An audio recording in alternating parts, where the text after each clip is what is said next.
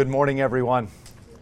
Welcome back to our class and on Second Kings. And before I forget to mention, next week we'll be off one more one more time, so don't come next Thursday, and we'll resume in two weeks. And then, God willing, we should be pretty steady for the for the rest of the summer. So.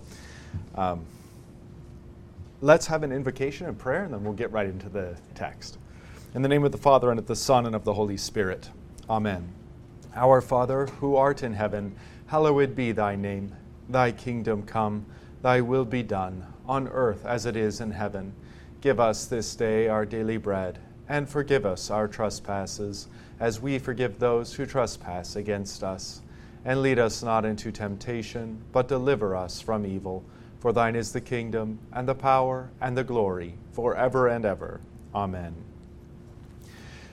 Well, we have been looking at uh, Elisha here, and in specific, two weeks ago, we looked at the axe head recovered. We talked about some of the typology and symbolism in, in regard to that used in the church.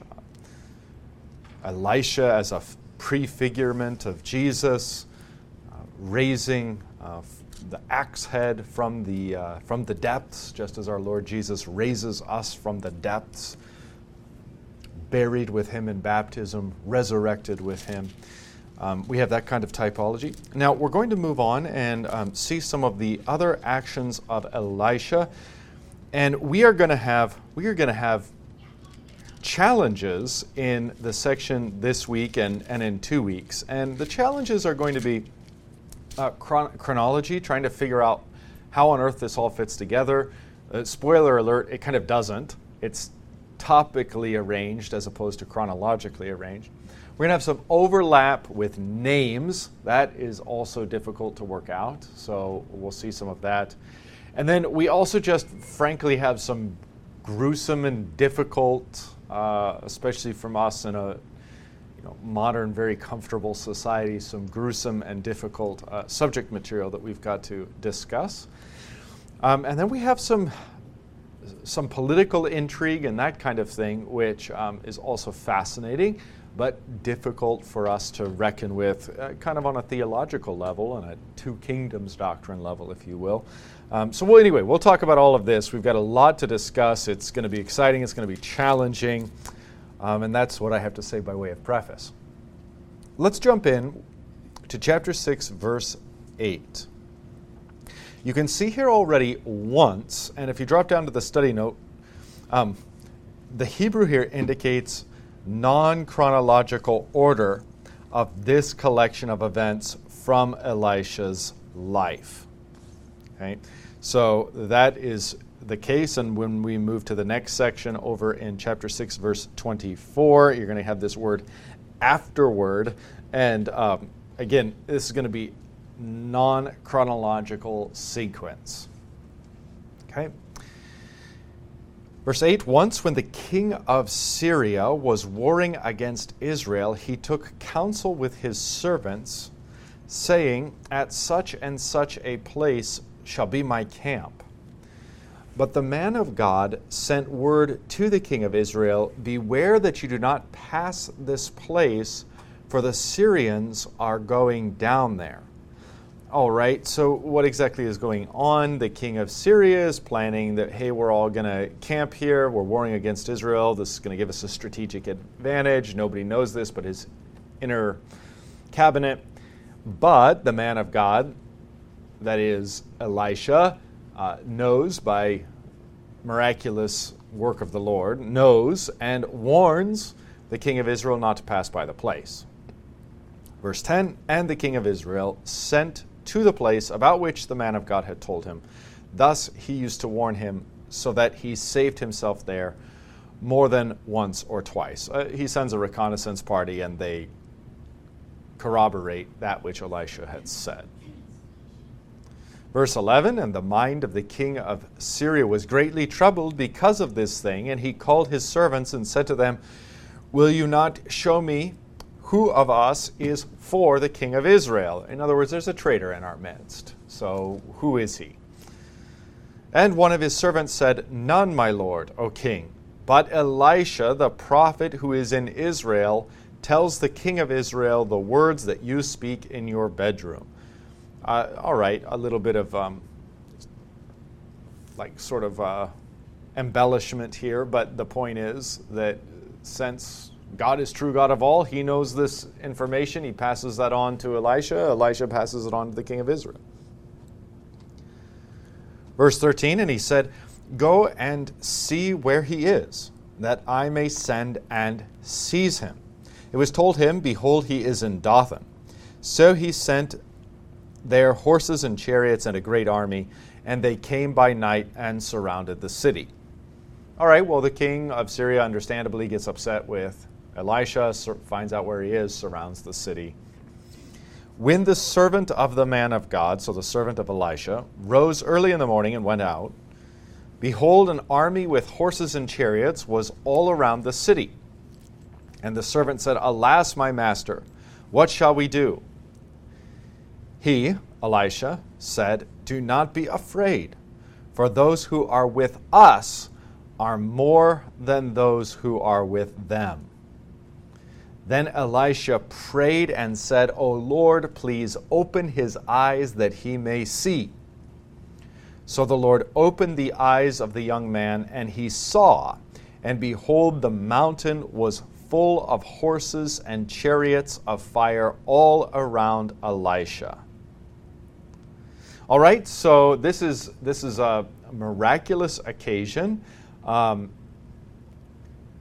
and what a, what a beautiful testimony this is. In fact, the, uh, the Lutheran Study Bible gives you a number of quotes from church fathers in this regard, and including Luther. I will just sort of paraphrase and summarize these, commend those to your reading. Um, but there is this beautiful truth that if we knew how many angels and archangels were gathering all around us, if we could see uh, as Elisha saw and as this young man was given to see, um, we would see that we're not outnumbered we would see that the forces of good are greater than the forces of evil, that everything is in control, in the hands of God, and going exactly according to what He permits and what He ultimately plans. So there's a beautiful kind of comfort we can take in this um, more broadly for ourselves. And we see that God was backing Elisha in such a way that what Elisha, if he would have interpreted this event by sight, by what he saw, he would have had reason to be terrified. And yet, in faith, he entrusted himself to God and God's protection, and indeed, God did provide that. So, a lot, of, a lot that we can take from this, a great deal of comfort. We see the chariots of fire here. Of course, there was a chariot of fire connected with Elijah's uh, ascension into heaven. And so here we can see um, the, uh, the horses and chariots of fire, angelic army here, um, encamped around, uh, prepared to help uh, Elisha. Uh, we have yet another Old Testament example of this kind of connection between the heavens and the earth and this idea that, again, it's given to us in scriptures, it's largely lost to us in our latter time but, but we have no reason to believe that it is, doesn't remain this way today, that the forces of heaven uh, align themselves with the godly below and help and aid us. Um, I, I, mean, even so far as, as physical combat, I don't see why that would be off the table or why we should somehow artificially exclude that. Um, and then, of course, the primary emphasis, though, given in the New Testament um, to our spiritual war- warfare and putting on the full armor of God, the helmet of salvation, breastplate of righteousness, shield of faith, buckler of truth, boots of the gospel, uh, and the sword, uh, which is the Spirit of God, etc. I might have left something out there, but you get the gist. Ephesians 6. So then we can be assured that the heavenly angels are fighting for us and are beside us as well. Even though we might feel very lonely as Christians, here in America, and even more lonely as Lutherans in, the, in a sea of Christendom that is quite Americanized and bizarre, um, we should comfort ourselves with this knowledge that God and His good angels are all around us. We're not alone. We have not only them, but the whole company of the saints as well. All right, moving on then, verse 18. And when the Syrians came down against him, Elisha prayed to the Lord and said, Please strike this people with blindness. Now, of course, there's some thematic play going on here. This, in a sense, the servant of Elisha was blind. His eyes had to be opened in order to see the angelic army around them. Um, and now, uh, with this conceptual play going on, you have Elisha praying that the Lord will blind the Syrians. Please strike this people with blindness. So he struck them with blindness in accord with the prayer of Elisha. And Elisha said to them, This is not the way, and this is not the city. There's a little trickery going on here. A little trickery, a little uh, deceit. And here might be, if we wanted to get into the argument of whether all deceit is inherently evil, here we could point to this text and say, no. Um, not any more than a woman putting makeup on her face is deceitful, uh, even though it's not exactly honest, is it? Um, or uh, us clothing ourselves in certain ways. And then, of course, the truth is that all conflict to one degree or another, but a particularly military conflict is nothing but deceit. That's essential to the nature of combat. You don't ever broadcast to the enemy, here's where I am and here's what I'm doing. In fact, everything you do is contrary to that. So, there are many examples to which we could point to show, see that uh, not all deceit is inherently evil, and that's the case here too. So, um, Elisha tells, and you're going to see Elisha's intent in all of this too, which is really amazing. So Elisha said to them, This is not the way, this is not the city. Follow me, and I will bring you to the man whom you seek. And he led them to Samaria.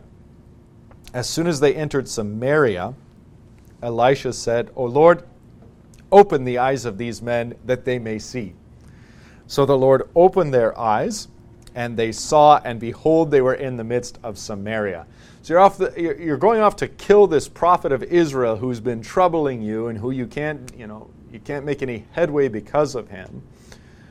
The next thing you know, as a Syrian soldier, the next thing you know, your eyes are open and you are in the enemy capital, completely surrounded. And what a nightmare that would be. But that is what the Lord does. Verse 21 As soon as the king of Israel saw them, he said to Elisha, My father, shall I strike them down? Shall I strike them down? Seems a little excited there.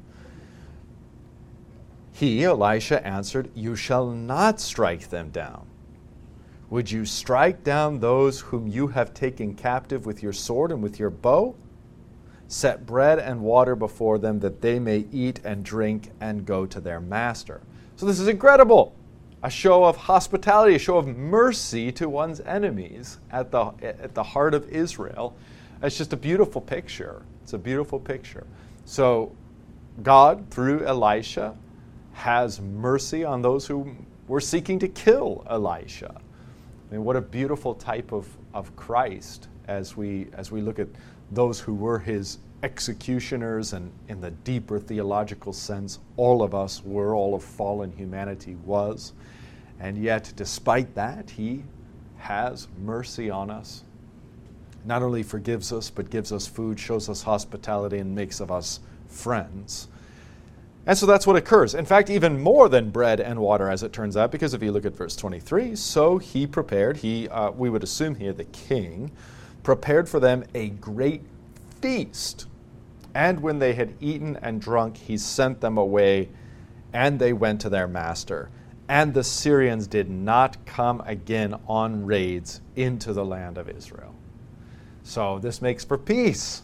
This great showing of mercy is then returned with, uh, with peace. How could it be otherwise? What a shameful thing to attack those who had been so merciful and hospitable to you, to your army. So, I don't know. A great, a great lesson here. On, I would, I would maybe highlight two points. You can't really have mercy until you've been trapped. there's no room for mercy. There's no ability to have mercy. There's no proper place for mercy. You would just simply be run over uh, unless you first um, have them surrounded, as it were. And I think that that's, that's point one, very interesting to think of in terms of conflict. And then point two is once you've achieved that end, or rather, God has granted that end to you, then you have opportunity for mercy, right? And so I, I've come to think of conflict as much, much that way in many instances, that conflict is absolutely necessary in order that you can establish an opportunity to show mercy. That's really the point of conflict. If you don't have the conflict, you won't have an opportunity to show mercy. Uh, that's why we engage in conflict uh, to ultimately ultimately show mercy when and where that's appropriate. Now, of course, there are times where it's not appropriate, but uh, here is an instance where it is. So I think a beautiful, beautiful uh, text and event, and one that evokes uh, you know, some thinking um, in terms of what the what the archetypes are here, what the messages are here for us to uh, imbibe as Christians, and how we ourselves have been treated by Christ and how therefore we ought to treat those who reckon themselves to be our enemies. All right, so this uh, constitutes then a rather miraculous event on the part of Elisha because by all intents and purposes, you know, from a human vantage point, he should have died. Um, he was granted miraculous insight into the king's plans, the king of Syrian's pla- Syria's plans he should have died.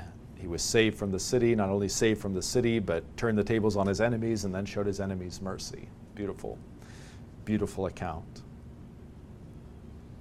All right, any uh, questions, comments on that? Anything I missed or anything you'd like to highlight uh, before we move on to the next episode Ben Hadad's Siege of Samaria? Um, I was just going to comment that you know often mercy is perceived as weakness in our world, and mm-hmm. uh, so uh, I come away thinking well, we should be praying for opportunities to show mercy, um, and uh, in that though, when mercy is received, then how do we handle where the glory goes? You know, in other words, uh, how do we um, is it us that are giving the mercy to our, let's say, our wives mm-hmm. or whoever we're in conflict with, you know, a neighbor, whatever? And uh, so if you could just comment on that a little bit. Yeah, I mean, ultimately, maybe it's easier for me to speak in generalities because if, if we get into a specific instance or relationship that, you know, takes on a certain degree of complexity. But if we just keep it keep it generic, what we're really talking about here, in essence, is law and gospel. You know, that's the, the law here manifest in this is to entrap them so that they see they're entrapped, so that they have nowhere, they realize they're at, at the mercy of God. And then God shows mercy. That's the gospel. In order to have an opportunity for the gospel, I think this was kind of the first part of your point, Barry. In order to have opportunity for the gospel, you have to first have the law. If you just go around saying to everyone, you know, you're forgiven, or what if, what if, in, let's put it in the concrete example of this story. What if, what if Elijah had stood on the wall and said, "My friends, my friends, why don't you come on in and have dinner? Let's. Ha- I want to show you mercy and hospitality." What do you think they would have done? They would have been like, "Yeah, okay, open the door," and they would have they would have captured him. They would have trampled him. You see, so that would what would that be an example of? Gospel before law. Yeah, it would be it would be a kind of it would be a kind of gospel reductionism. Hey, all we all, all this boils down to is just being nice to people and telling them, uh, you know, they're, they're reconciled to us, they're reconciled to God, and everything will be great. Um, no, it's just that's not reality. That's not the dynamics of and gospel. That's not the dynamics here. Um, they have to they have to realize they're encircled, and before you can show mercy, and then and then what a great opportunity to say, you know, this, this small mercy I've, been, I've shown you is, is, just a, is just a fragment of the mercy that God has shown us, that God has shown me, that God shows you. And you know, you get this, you get this great opportunity then to, to share the gospel and that kind of thing. Um, so, uh, again, without, uh, and I'm not sure that this is exactly the template that I would use for like a husband and wife relationship. um, you know, but but in terms of uh, in terms of some sort of uh, yeah, I mean some sort of conflict where uh, because what are the dynamics here? The dynamics, it's not that Elisha is on the offensive as such, um, but in this particular account, Elisha finds himself on the defensive, being attacked. So then I would say that that's like, and certainly not, certainly a parallel wouldn't be like one's wife or children or, you know, kind of close proximity. I mean, these are people that have no relationship other than one side sees themselves as the enemy of, of the other side. So th- that's the kind of circumstance to which you'd want to apply this.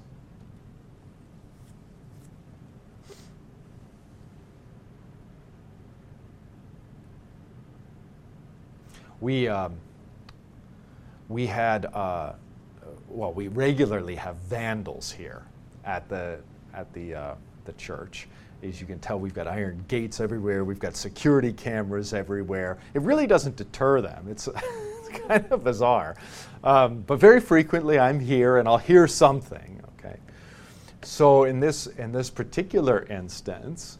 Um, what they had done was taken a drill to the gate right out here, and uh, and and that way they could just break through the lock. You know, basically drilling out part of it, break through the lock, open it up, and then have this whole entire area as their skateboard park. Okay. So, um, you know, what what should I do when I'm on campus and see this?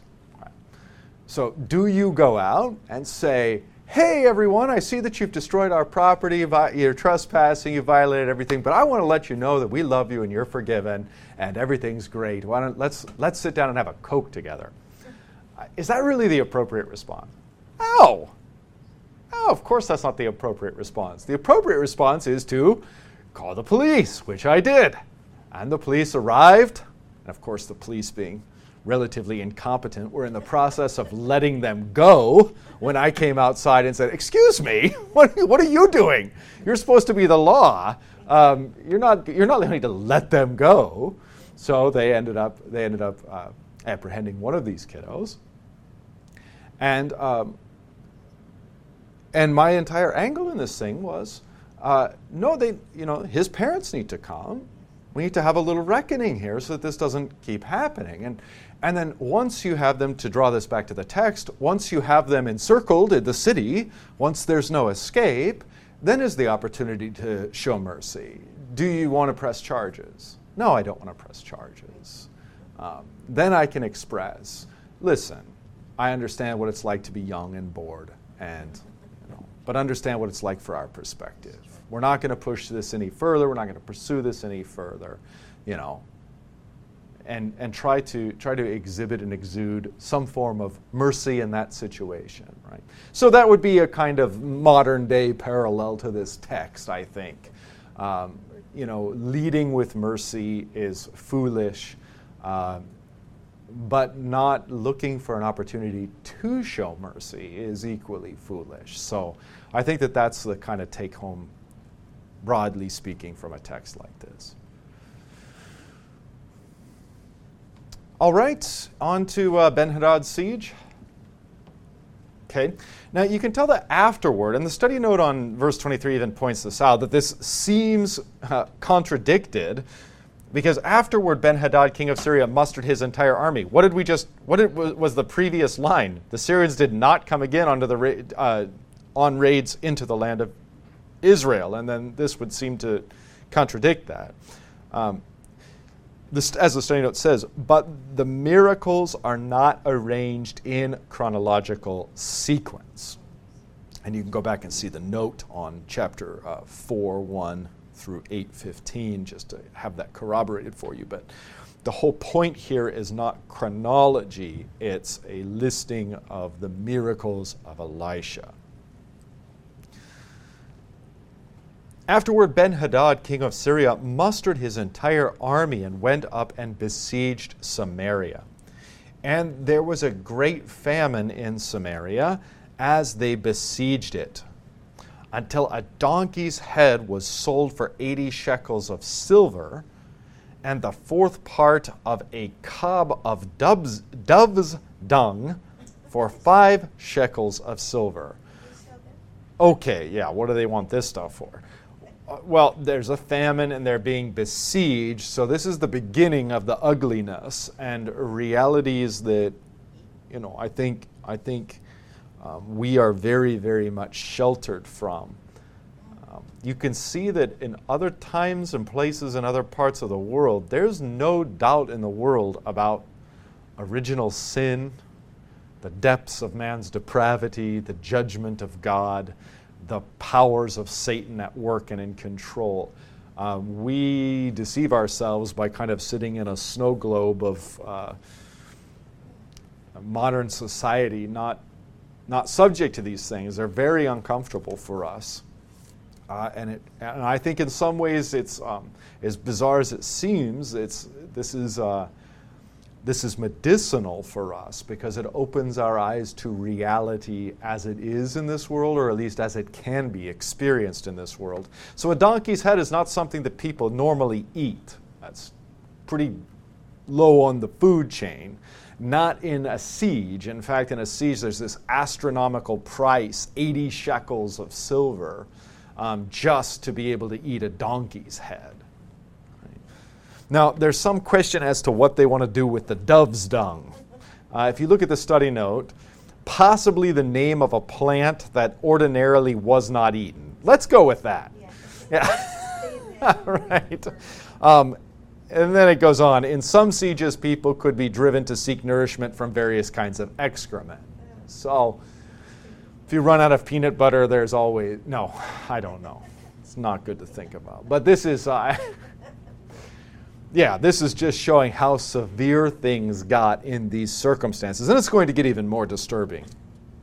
Probably if you're under 18, you might want to turn off the, uh, the online experience here. Uh, but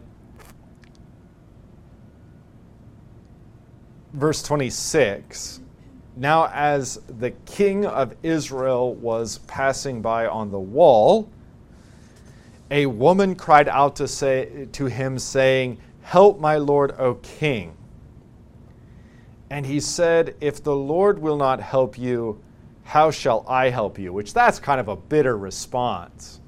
You can see that like the king is very, very jaded. Well, hello, you're in the office of God in the civil sphere. Like you are the the mask of God to enact his justice and he is so he's so bitter and sarcastic. Um, anyway, you can just already you can see like the that the spiritual depravity of of the king is matched in the depravity of the circumstances. And that increasingly becomes evident. If the Lord will not help you, how shall I help you? From the threshing floor or from the winepress? Um, and I think that this is, uh, yeah, so the study note says the king of Israel blamed God for the suffering to disguise his own shortcomings. And this threshing floor and winepress, it simply says out of reach, outside the city walls. So, you know, obviously she's dying of hunger. The king knows that too. So he's being bitter and nasty in that regard. Verse 28 And the king asked her, What is your trouble? She answered, This woman said to me, Give your son that we may eat him today, and we will eat my son tomorrow. Now, a king and an argument between two women over a son. Do we, do we remember hearing this before? Remember Solomon? oh, how far we've fallen. Yeah, I think that that's part of why this is included and worded in such a way is like you take us all the way back to Solomon, which really with Solomon at the, you know, is the introduction of idolatry and the breach of the covenant into Israel in a, in a manifest way and you think back there and you think of the trouble that they had and it was it was serious and severe. I mean you know a woman trying to steal a, another woman's child. But look how far we've fallen. Look what idolatry and breach of the covenant have brought us. Now we're in this absolute like horror show scenario. So um, i think you know very artistic, sweeping way, um, we're told of the downfall of Israel and the absolute just demonic, monstrous depths to which Israel has fallen in turning away from God. That is the only alternative. Okay, so there was a deal between these two women. Give, give your son. We're going to eat him today, and then um, you'll eat. We'll eat your son tomorrow. But of course, there's a double cross on this. So we, verse 29. So we boiled my son and ate him. Can you imagine? You're before the king saying this, and you're in the midst of just this disgusting, outrageous act of uh, murdering your own child and cannibalism and everything else, and um, and yet you're suing for justice. You're suing for justice. As if like this this is a normal thing. Ah, it's just it's wretched. And on the next day I said to her, Give your son that we may eat him. But she has hidden her son. When the king heard the words of the woman, he tore his clothes. Now he was passing by on the wall, and the people looked, and behold, he had sackcloth beneath on his body. And he said, May God do so to me, and more also, if the head of Elisha, the son of Shaphat, remains on his shoulders today. Very, very rational response, isn't it? The reason why we're here, the reason why this monstrosity has happened, the reason why I have to hear this, the reason why we're besieged, the re- it's all Elisha's fault. And of course, what's really going on behind this? I mean, some Christians, probably any pastor, can tell you of this experience. It's not really Elisha. This king hates and despises God. If he could get his hands around God's throat, he would do to God what he's going to do to Elisha. So this is all kind of a transference onto Elisha. It's what he really means, of course, is this is all God's fault and um, he's instead he's going to say this is all Elisha's fault, and he's going to say, "Hey, this will all be better if Elisha's just dead."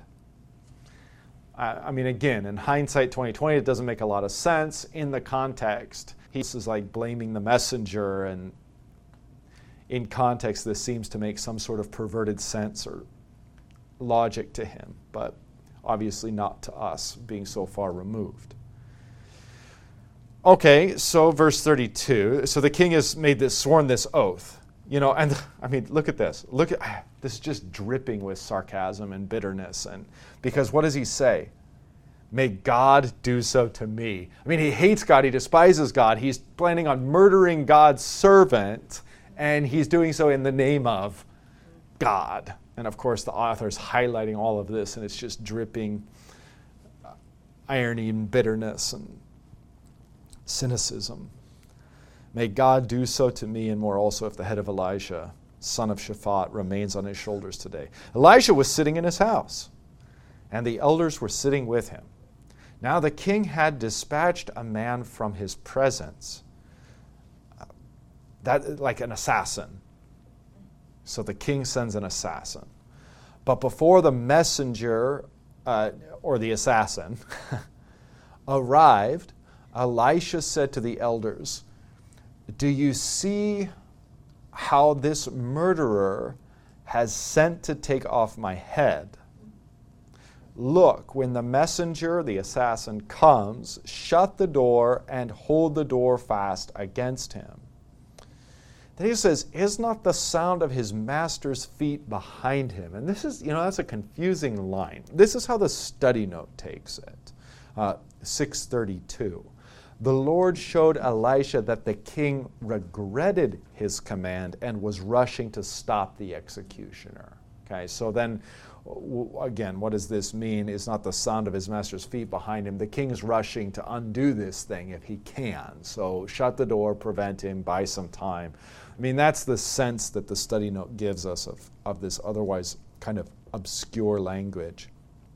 Verse 33 and while he was still speaking with them, that is, Elisha speaking with uh, the, uh, the other elders, the messenger, the assassin, came down to him and said, This trouble is from the Lord. Why should I wait for the Lord any longer? Again, grammatically, very, very difficult, very, very confusing. This is how the study note takes it the messenger came, that's the phrase. Compressed sentence means, quote, the messenger came down, and the king who came down immediately behind him said, um, This trouble is from the Lord. Why should I wait for the Lord any longer? And then the referent is like the siege is from the Lord. The Lord is our deliverer, but he's not delivering. Why should we wait any longer? Like that then becomes, I think, the sense. But it is, uh, it is challenging. So this trouble is from the Lord. Why should I wait? Elisha apparently had um, promised God's intervention. Right. So they're lamenting this siege the attack is from the Lord. Um, the implication is you, Elisha, promised that God would intervene. Why should we wait any longer? Like God's taking too long to intervene. That that seems to be that seems to be the sense. So I'm not going to correct the study note on this point at all. I'm just going to remark that it's, it's a particularly uh, difficult set of verses here to, to get the sense of. And, and certainly there's nothing wrong with what the study note um, indicates here. So I would just go with that.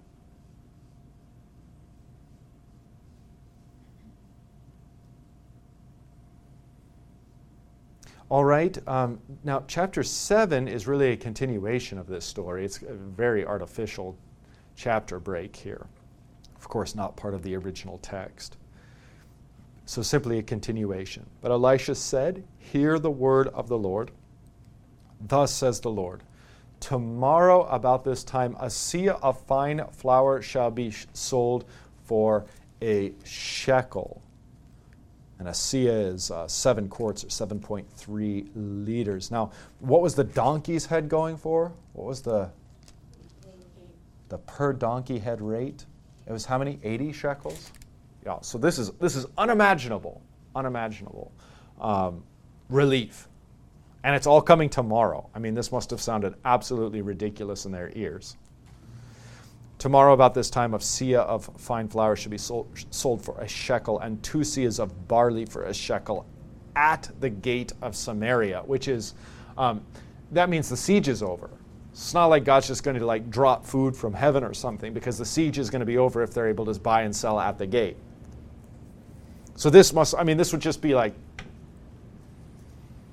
this would be the most impossible to believe promise imaginable. I mean, everybody's starving to death, and look, tomorrow it's everybody's going to have food and the siege is going to be over. How could that possibly be? Verse 2 Then the captain on whose hand the king had leaned, now that's just idiomatic for being very close to the king, said to the man of God, to Elisha, If the Lord himself should make windows in heaven, could this thing be? Now, this is um, maybe it doesn't strike us this way, but this is very clearly from the context, we we can see that this is a rather insulting, scoffing, that this is not true in the least, and kind of a mocking of Elisha and of God. So I think it, I think as the context will show, this is uh, more severe than maybe comes across in the English. Okay, in response, Elijah, Elisha said, but he said, You shall see it with your own eyes, but you shall not eat of it. And that's ominous. You don't want to hear that. You're going to see it, but because of your unbelief, because of your mockery and scoffing, uh, something's going to happen to you and you're not going to be able to partake of it.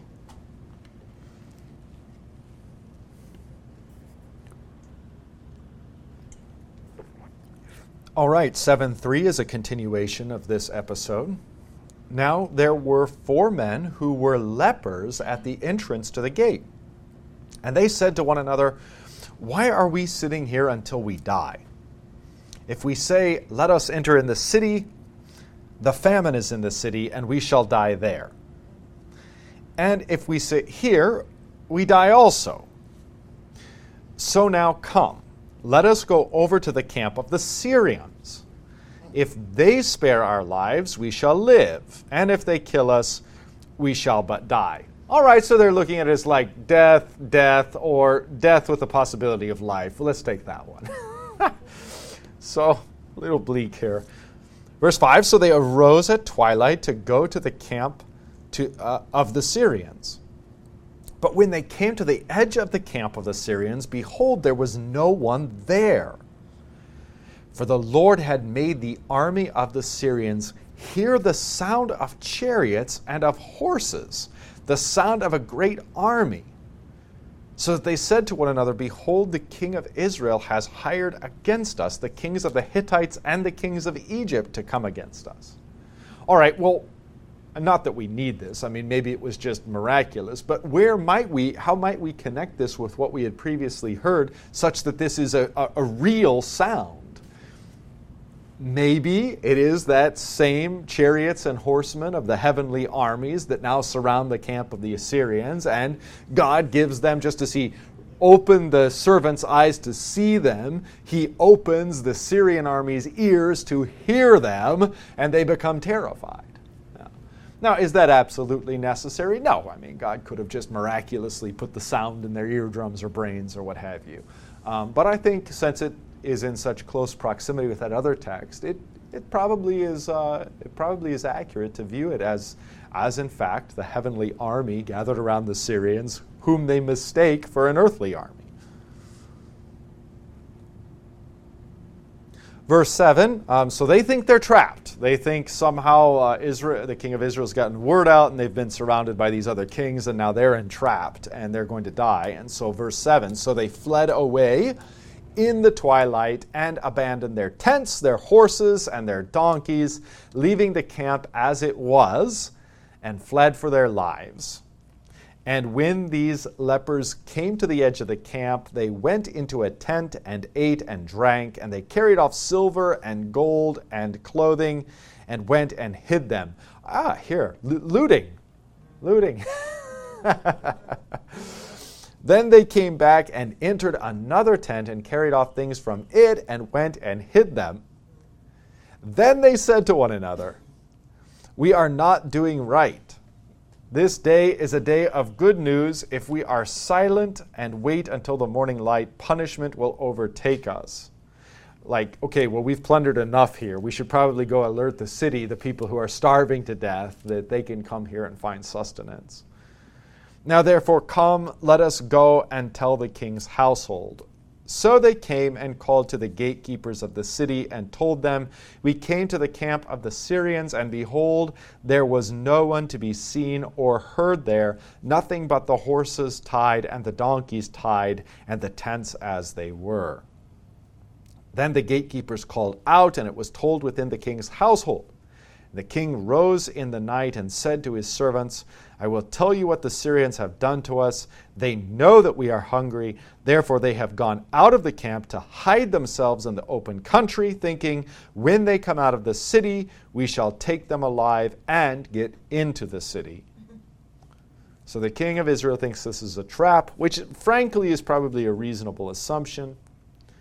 Verse 13 And one of his servants said, Let some men take five of the remaining horses, seeing that those who are left here will fare like the whole multitude of Israel who have already perished. Like, in other words, if we're sending them to their death, they're going to die anyway, so send them. Let us send and see. Verse 14 So they took two horsemen, and the king sent them after the army of the Syrians, saying, Go and see. So they went after them as far as the Jordan, and behold, all the way was littered with garments and equipment that the Syrians had thrown away in their haste. And the messengers returned and told the king. Then the people went out and plundered the camp of the Syrians. So a seah of fine flour was sold for a shekel, and two seahs of barley for a shekel, according to the word of the Lord. So, this is how God makes his miracle occur. And not only are they no longer under siege, and thus they can trade at the gate, but they are trading um, for exactly the low prices that Elisha had previously mentioned. We have yet one more instance of this Old Testament biblical theme and type of God plundering the wicked and giving uh, the riches of the wicked into his people's hands. And this is, um, of course, we see this the maybe the the number one type of this, although you could argue it's in it's even in Noah's Noah's Ark that story. Um, but where you have the plundering of the Egyptians, the Egyptians enrich the people as the people are leaving. This idea that that the enemies end up being the ones that enrich God's people, and God's people don't do anything but just receive the riches. That is ultimately, by the way, fulfilled in the new heavens and the new earth, when all the, all the wicked, wealthy of the world who have acquired and kept their wealth through wickedness are removed, and it is received by the poor of the earth who believe in Christ Jesus. Um, gratis, without any work or labor. So it is, it is in a sense, um, ultimately a type, an archetype that's fulfilled in the new heavens and the new earth, the plundering of the nations, all their wealth brought into the kingdom of Christ and to his people. Um, I don't know. I don't know how fruitful it is, but you can, you can very legitimately say, as a, as a person who is baptized, I am a child of God and I am an heir of God and all that He has. He has bequeathed and given to me in due time. So, in a very real sense, I mean, I don't mean this in a snobby or, you know, like sinful sense. You can look out at the world and say, we own all of this already. By God's grace, He's given it to us. Um, it's, it, it is ours even now. Um, the use of it is according to God's good pleasure. The use of it by others, by the wicked, is according to God's good pleasure, but soon enough it will, um, in fact, all be handed over to us. It already is ours by promise by deed. And so um, there's, you know, there's, I don't know how helpful that is to think in those terms, but it is nonetheless true.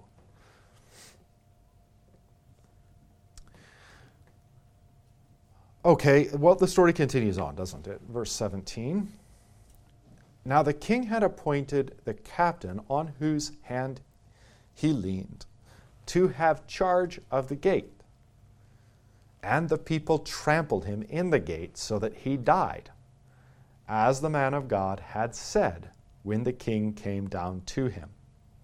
For when the man of God had said to the king, Two seahs of barley shall be sold for a shekel, and a seah of fine flour for a shekel, about this time tomorrow, in the gate of Samaria, the captain had answered the man of God, if the Lord himself should make windows in heaven, could such a thing be? And he said, You shall see it with your own eyes, but you shall not eat of it. And so it happened to him, for the people trampled him in the gate, and he died.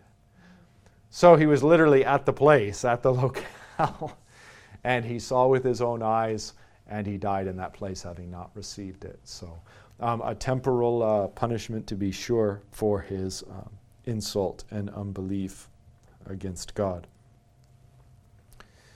All right, so again, miraculous grace, miraculous judgment, grace and judgment, continued theme throughout all of these episodes. And yet, one more example of the amazing and powerful works that God worked through Elisha um, Elisha as a type of Christ here, delivering his people from being surrounded by the wicked, from starvation. Um, so God, through Christ Jesus, feeds us, defends us from our enemies, and ultimately will cause our enemies to flee away, and we will inherit um, all that they once possessed. All right. That's chapters 6 and 7. 6 is where this episode began, 7 is where it ends. And we're on to, uh, we're on to chapter 8. Unless you have any questions or comments, anything you'd like to add, or anything you saw that I skipped over in, uh, in this last episode. Uh, not, not, seeing any. So, oh, did you? Just Please. had one question. What what happened to the women that were fighting over the son? Uh, I kind of lost that. Uh, I don't know. Was there any resolution? I didn't. I didn't read it. Don't recall okay. reading any resolution. Okay. I don't know of any resolution anywhere else in the scriptures in regard to that account. The king made his oath. Uh, basically to murder the man of God. Yeah, and- I think he okay. was so disgusted by the situation, he tears his clothes, which is ironic, of course. And, and he, it's revealed that he's got sackcloth underneath, which is ironic, of course. So there's this, there's this form, but not the substance. There's even the form in what he says, you know, swearing an oath to God that God's representative would die. I mean, there's all this form and no substance. And rightfully a kind of disgust at, uh, at the depravity and yet just more depravity piled upon until and, and here is an example you know of god showing um, showing just grace and mercy uh, apart from any worthiness or merit on the part of the king or the people or anything else. I mean, it's just it's an atrocious and disgusting circumstance. It's really monstrous and demonic isn't it? I mean you can just see the demonic nature of this thing and what the women are doing and what they're arguing about. I mean you'd har- you could hardly come up with a with some sort of like uh, well, what is that where the wi- hansel and gretel or some i mean it's just it's a murderous and disgusting kind of uh, terrifying demonic story and of course it's history um, uh, it's really disturbing And the takeaway, though, is how idolatry has crept into the people, and their instincts are go in that direction, and it continues probably after, even afterwards. So it's Yeah, the root of it is, a, is an idolatry that takes them away from God, away from His covenant. And uh, when you go away from God and away from His covenant, you don't go into a neutral space, which is the great illusion we all suffer from. Is I can walk away from God and I can just be me, or I can just be neutral, or I can just be a person in this world. It's really just binary. If you walk away from God, you're walking into the demonic. And that's uh, what these people realize and why these things are recorded, that we would realize that. I think you could also maybe depict, if you want to dwell on this, I, have kind of hesitated to, um, but you can also see the selfish nature of evil at work. So much selfishness that, uh, that mothers would consume their own children. I mean, that's a complete reversal of creation. In a sense, it's a reversal. It's, an, it's kind of an antichrist icon because um, you know what is god's love for us not that he would take our life for his own but that he would lay down his life for us even give himself as our food you see how this is a kind of reverse um, sacrament, a reverse Eucharist that's taking place here. These women ought to be laying down their lives for their children. Um, not that they could give themselves for food for their children, but that should be their idea, so far removed from them than taking their children as their own food and sustenance, taking their life for their own life. So there's, there's an anti Eucharist at play here. And again, you can see the marks of the, the demonic. Uh, in contrast, then, of course, the gospel that God gives his Son for us. The Son lays down his life for us, gives himself as food for us that we might have life. And a complete uh, inversion of uh, the demonic episode we see here. Yeah, I'm sure there's more to ponder here. These are uncomfortable things to ponder, uncomfortable things to think about. And of course, they're just sad realities. I, and I, I don't know. Maybe we're not so far away from it when you think of like the re, like when you think of the nature of abortion in our country and the reason why abortion is done. It's it's usually done just for the most. I mean, you could you might even argue like this: like at least these women killed their children because um, it was a matter of lo- their own life and death. Why do we kill our children? So that we can have financial freedom or sexual freedom or whatever it is that or not have to have the obligation so i don't know maybe maybe in that sense these women would raise up and judge our country and say we did what we had to do out of necessity you do what you do for pleasure for far less maybe they would see us as far more demonic as a culture i I, it's, just, it's chilling to think about. I, it's chilling to think about for me because I think that's a lot of what the judgment is going to be.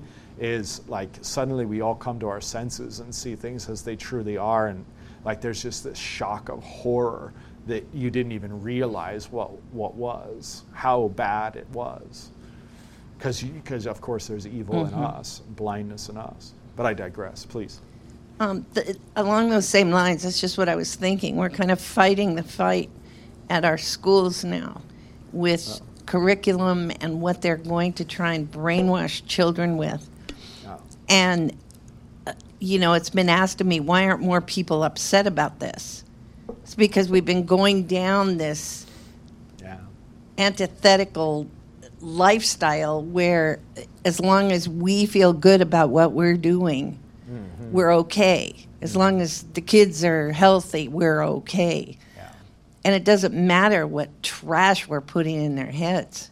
Yeah. And, uh, you know, I, th- it's a way of sacrificing children. It's, Yeah. it's no different. Right.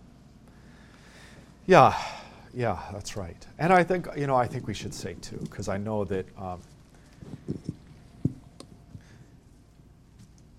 you know I, I maybe maybe in the context of this you would you would ask this question. I don't think the text asks this question, but as we meditate upon it, we might. You know, is there forgiveness even for this monstrous demonic act that these women were doing? Yeah, that's what it means for Christ to be the Lamb of God who takes away the sins of the world. While we want to be absolutely truthful and absolutely um, clear in what we in what we say and clear in our condemnation of this egregious act and and um, the egregious act of abortion, we still also though want to say especially to those who are who are stung by this and crushed by this who have been misled by their own sinful nature misled by a sinful culture misled by the demonic forces into committing these great sins we still want to um, be able to say this is why christ came. This is what it means for him to bear the sins of the world. This is what it means for him to uh, be stripped naked and shamed and put to death on the cross um, that, that even the most grievous and horrific and demonic of our sins might be claimed by Him as His own, no longer ours. And thus He makes atonement for them, takes them away, so that we can truly be right with God, truly be reconciled to God. That's the power of the gospel. The power of the gospel is greater than the power of sin. So just because we, I mean, we want to be absolutely clear about naming sin. We live in a lawless age. So step one is let's name the sin and let's get the law right. But step two is also let's see the whole point of that that there is, in fact and in truth, deepest redemption in Christ Jesus and a forgiveness that goes infinitely deeper than all of our sins and a cleansing by the very blood of God that purifies us from all demonic uh, influences and sins and filth. Pure in Christ. So that's what we are, and that's the Christian message, and that's why we're calling all men and all sinners to Christ um, that they, with us, might be redeemed and be forgiven for all eternity. Okay, uh, no. We only have one minute left, so there's no sense in jumping into chapter 8. Two weeks from now, two weeks from now, let's jump into 2 Kings chapter 8. The Lord be with you.